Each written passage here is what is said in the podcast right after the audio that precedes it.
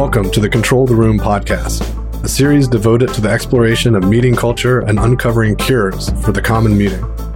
Some meetings have tight control, and others are loose. To control the room means achieving outcomes while striking a balance between imposing and removing structure, asserting and distributing power, leaning in and leaning out, all in the service of having a truly magical meeting. Today, I'm with Gary Noesner. Gary retired from the FBI in 2003 following a 30 year career, during which he was named the first chief of the FBI Crisis Negotiation Unit. As a negotiator, he was personally involved in numerous high profile crises cases and sieges, including the Branch Davidians in Waco, recently dramatized by the Netflix series. He's also author of the book Stalling for Time My Life as an FBI Hostage Negotiator. Welcome to the show, Gary. Thanks. It's a pleasure to be with you.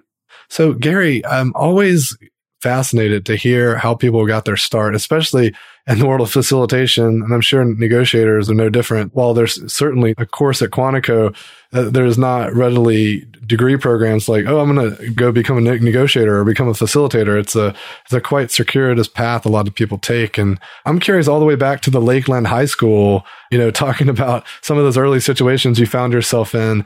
At what point did you really start to realize that you had this gift of kind of working with people?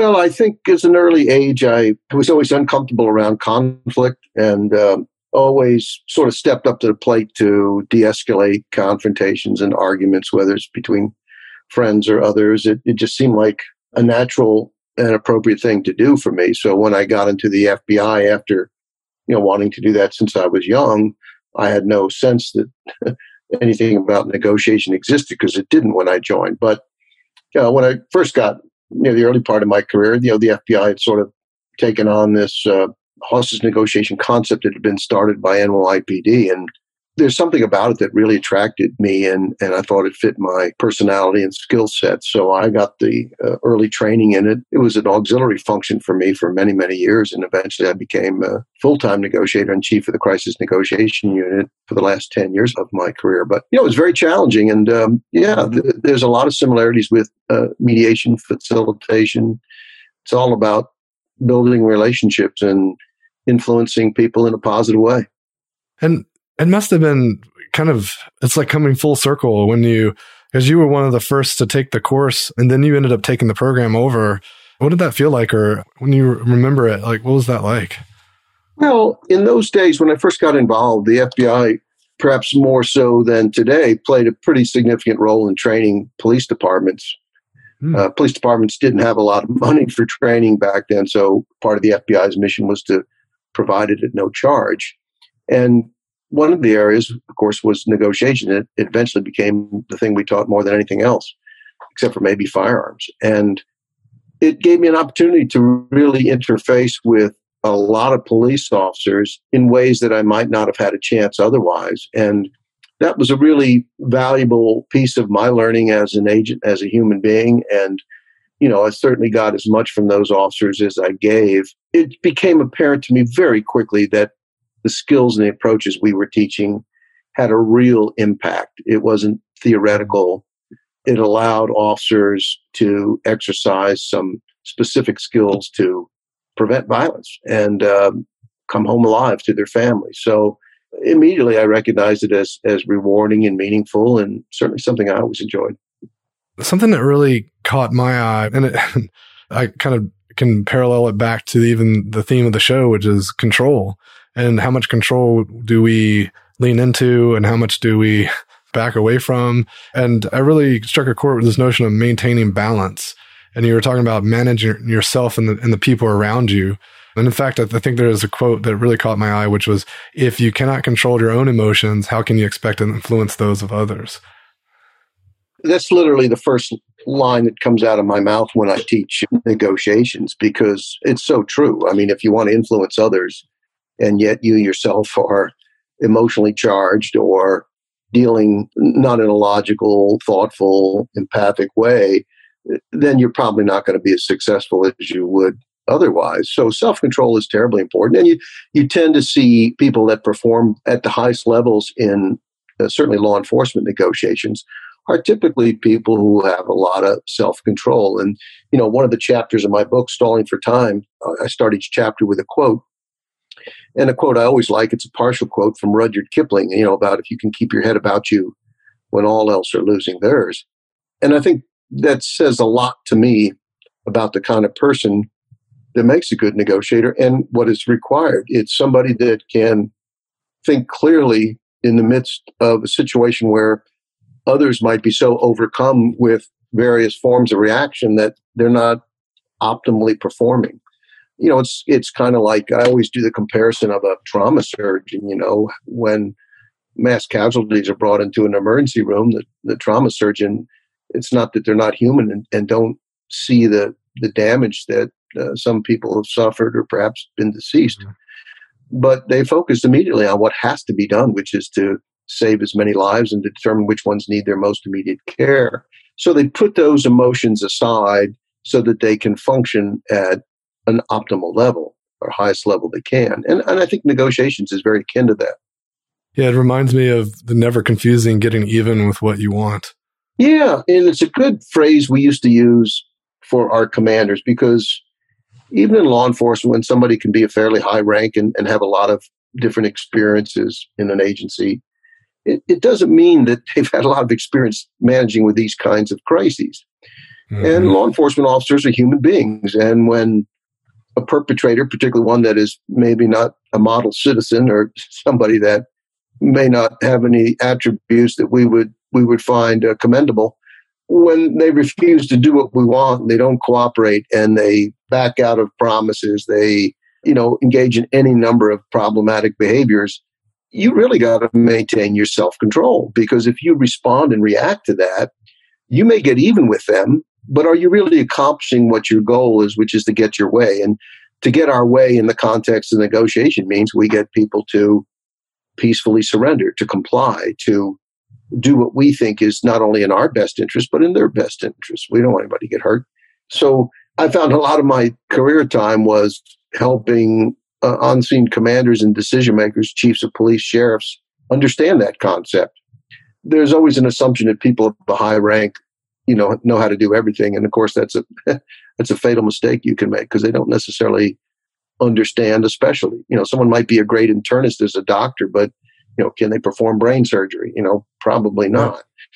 So, you know, just because you have the MD in front of your name doesn't mean you you know you can do everything there is that could possibly come before you so we have to know our limitations and we have to understand that there are people who have more expertise that we probably would be wise to listen to yeah and it reminds me of your points in the book around you know just the crises within the crises and these other negotiations that have to happen so you're managing quite a lot at the same time yeah i mean and, and of course i know you'll we'll be talking about Waco shortly, but you know, uh, I, I, got asked this on a recent interview, and and I never really thought about it from that complexity point of view. That while out there, I had to uh, three very distinct roles. I had to manage the negotiation team, you know, maybe fifteen or twenty people, and ensure that it was functioning properly and proceeding in a strategic way, the way I, I wanted it to.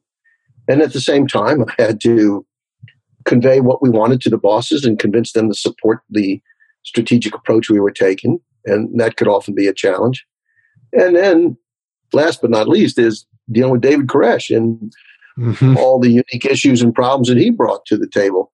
So, you know, you find yourself sometimes like being the, the ringleader in a three ring circus, you know, and trying to keep everybody uh, functioning in the right way so we can achieve the outcome we want. Yeah. And, you know, speaking of Waco, let's talk about that for a moment. I, I was really curious to hear your thoughts on how well it portrayed the, the negotiation process because from a storyline perspective, when I compare your book to the show, you know, there's definitely some sensationalism on the Branch Davidian side. My depiction was that it demonstrated the conflict with the kind of more you know, forceful approach and also, you know, just the kind of slow, intentional approach y'all were taking. But I'm just kind of curious as far as like anything about the negotiation process that you felt was like maybe skewed in, in the presentation. It's a big question, and there's a lot of variables. You know, obviously, they bought my book to show the FBI side of the story, and you know, what perspective we had from outside looking in. And then they bought David Thibodeau's book. He was a surviving Branch Davidian to get the perspective of someone inside looking out. And I like that approach to look at it from both angles, but specifically addressing the negotiation part. They got a lot of parts of the negotiation very right. What was the Hollywood dramatization part is they had my character doing all these things on his own when in reality i'm leading the team and there's you know eight nine negotiators per shift. It's quite a complex and uh, many moving part operation. So obviously hollywood doesn't want to pay those additional actors and introduce their characters and get the audience to know them. It's a whole different level of challenge that that you know they wanted to showcase Michael Shannon, who was one of the two main stars of the TV show who played me. I got to say, if I'm ever played by anyone, I, I, would say Michael Shannon wouldn't be a bad, that's not a bad deal to get. I had seen Michael Shannon in uh, Boardwalk Empire, that TV mm-hmm. show. I was very impressed with him in that show. And I didn't even know his name, be honest with you. And they came out and said, this Michael Shannon's been hired to play you. And I, you know, I looked him up right away and I said, oh, it's that guy. Well, he is just an incredible actor and human being. And, you know, during my time on the set, we had an opportunity to become, you know, quite friendly and had basically drinks and dinner every night while I was out there. And what an incredible actor. And he certainly was not trying to imitate me, but he captured the tenor of my philosophy, which goes back to your earlier question. I think those issues that came up, and including the conflict between the tactical side of the FBI that wanted to take a different approach. I think that's very accurately reflected. You know, again, not so much in in the exact form, but certainly in terms of substance. And he had it down very, very well, and I think did an incredible job. You know, let me add another thing, Douglas. You know, what I found is I felt that part of the reason I wrote my book was to educate current and future FBI leaders. And one of the things they need to be educated on is to understand not only the mistakes that the FBI made there, but the good things we did. And there were far more of those than not. But if someone doesn't write that down and record it, those things fall through the cracks and they're forgotten. And sometimes mistakes are repeated and good behaviors are not appreciated or replicated. So I wanted to write it for that reason. And I also feel that in the FBI, we serve the American people. If we do something wrong, we should step up to the plate, admit what we did, demonstrate that we are making changes and corrections. And I think we owe it to the American people that we serve to do those things. So, for all those reasons, I wrote that book and stand by the portrayal of the FBI overall. What I'm not quite as happy about is I, I think the portrayal on the other side of David Koresh came up a bit short for me because in reality, David Koresh was a far more dark and sinister, manipulative guy mm-hmm. than was portrayed. The other great actor there, there were several of them, but Taylor Kitsch, who played Koresh, was just phenomenal. And he's such a nice guy in real life that I think that came through. And the, the producer directors wanted to show the, you know, the charismatic side of Koresh, what allowed him to attract followers and gain their, you know, total allegiance. And they did that, but I just don't think they showed sufficiently. They showed some dark things from him, but not not enough to my satisfaction. And, you know, I talked yeah. to him about that and tried to change that. But what you find out is when you sell your book to Hollywood or somebody else, you have some, you have some influence, but you don't have control.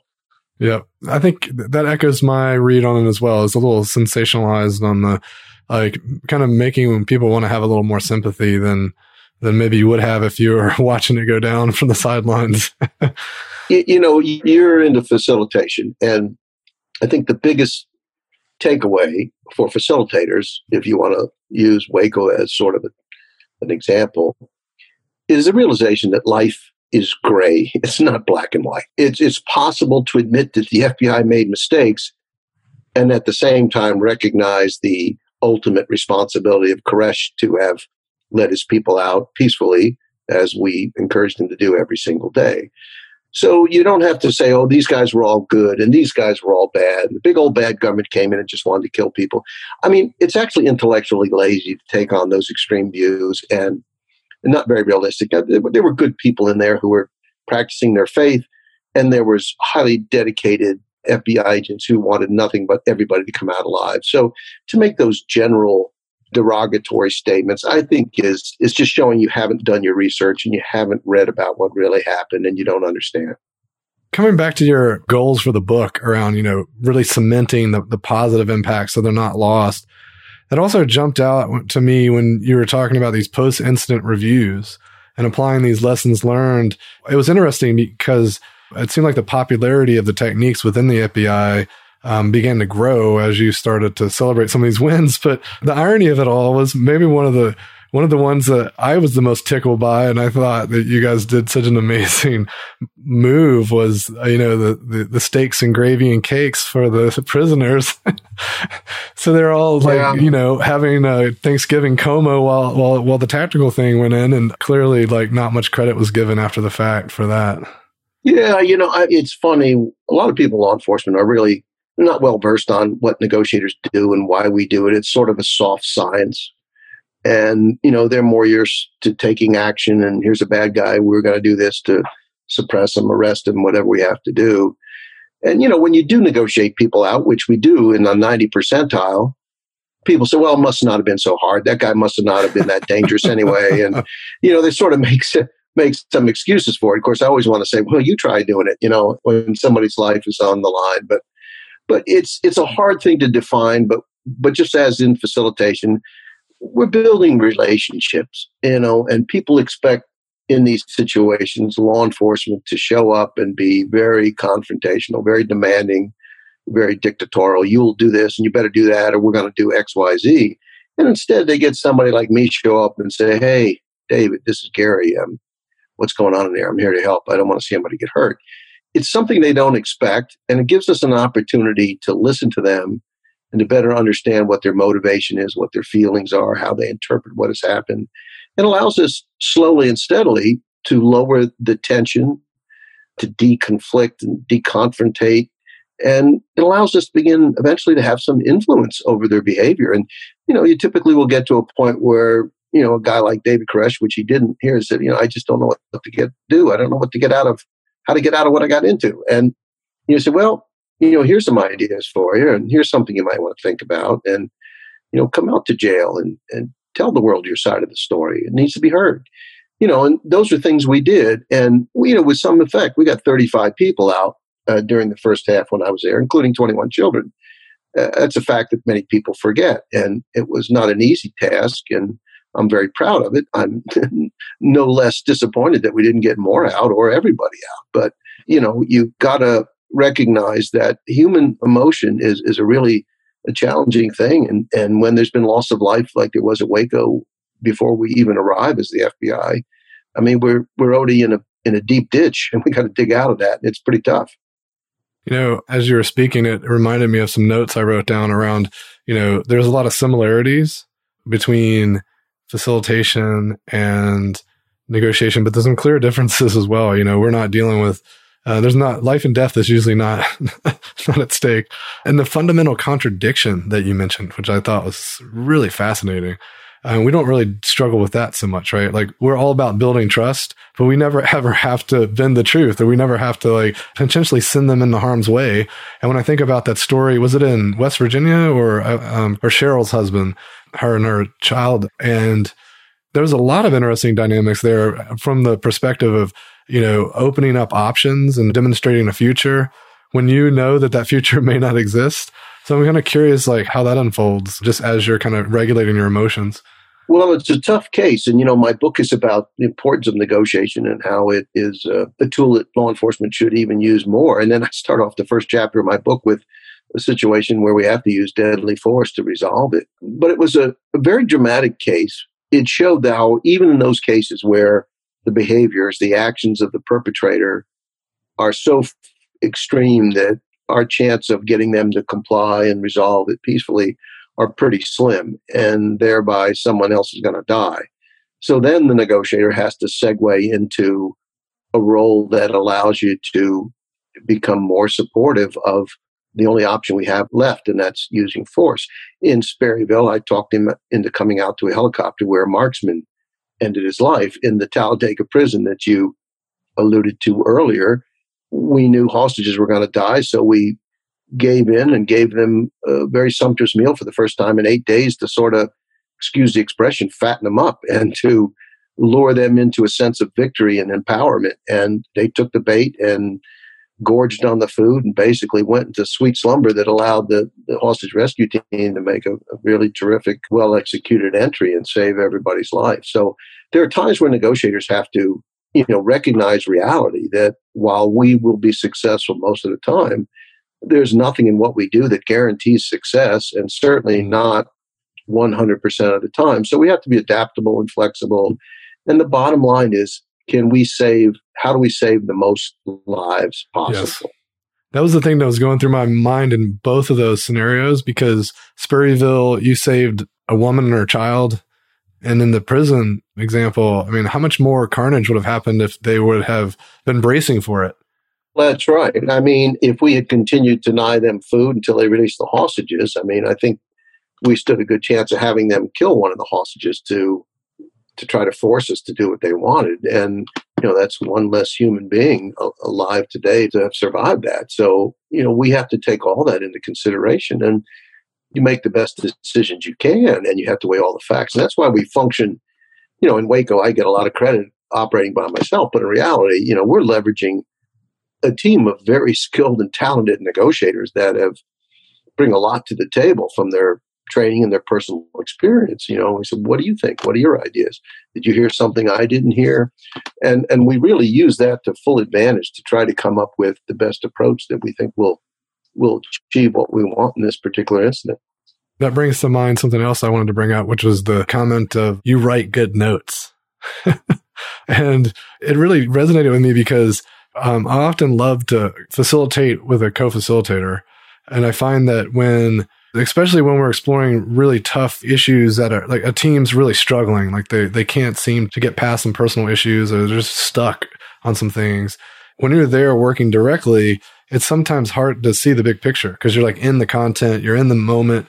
But if you're on the sideline, kind of just observing, you can see interesting things. So I was just wondering, is that similar in the negotiation world when you're you're observing and writing these notes? Do you find that you see things you wouldn't have seen if you were just on the phone in the moment with them? like watching every word, that kind of thing. Yeah, absolutely. I, I think it's akin, uh, Douglas, if you want to do a comparison, you think of a, a college or a professional football game. You ever noticed how sometimes, not all the time, the second half is dramatically different from the first half? I mean, dramatically different.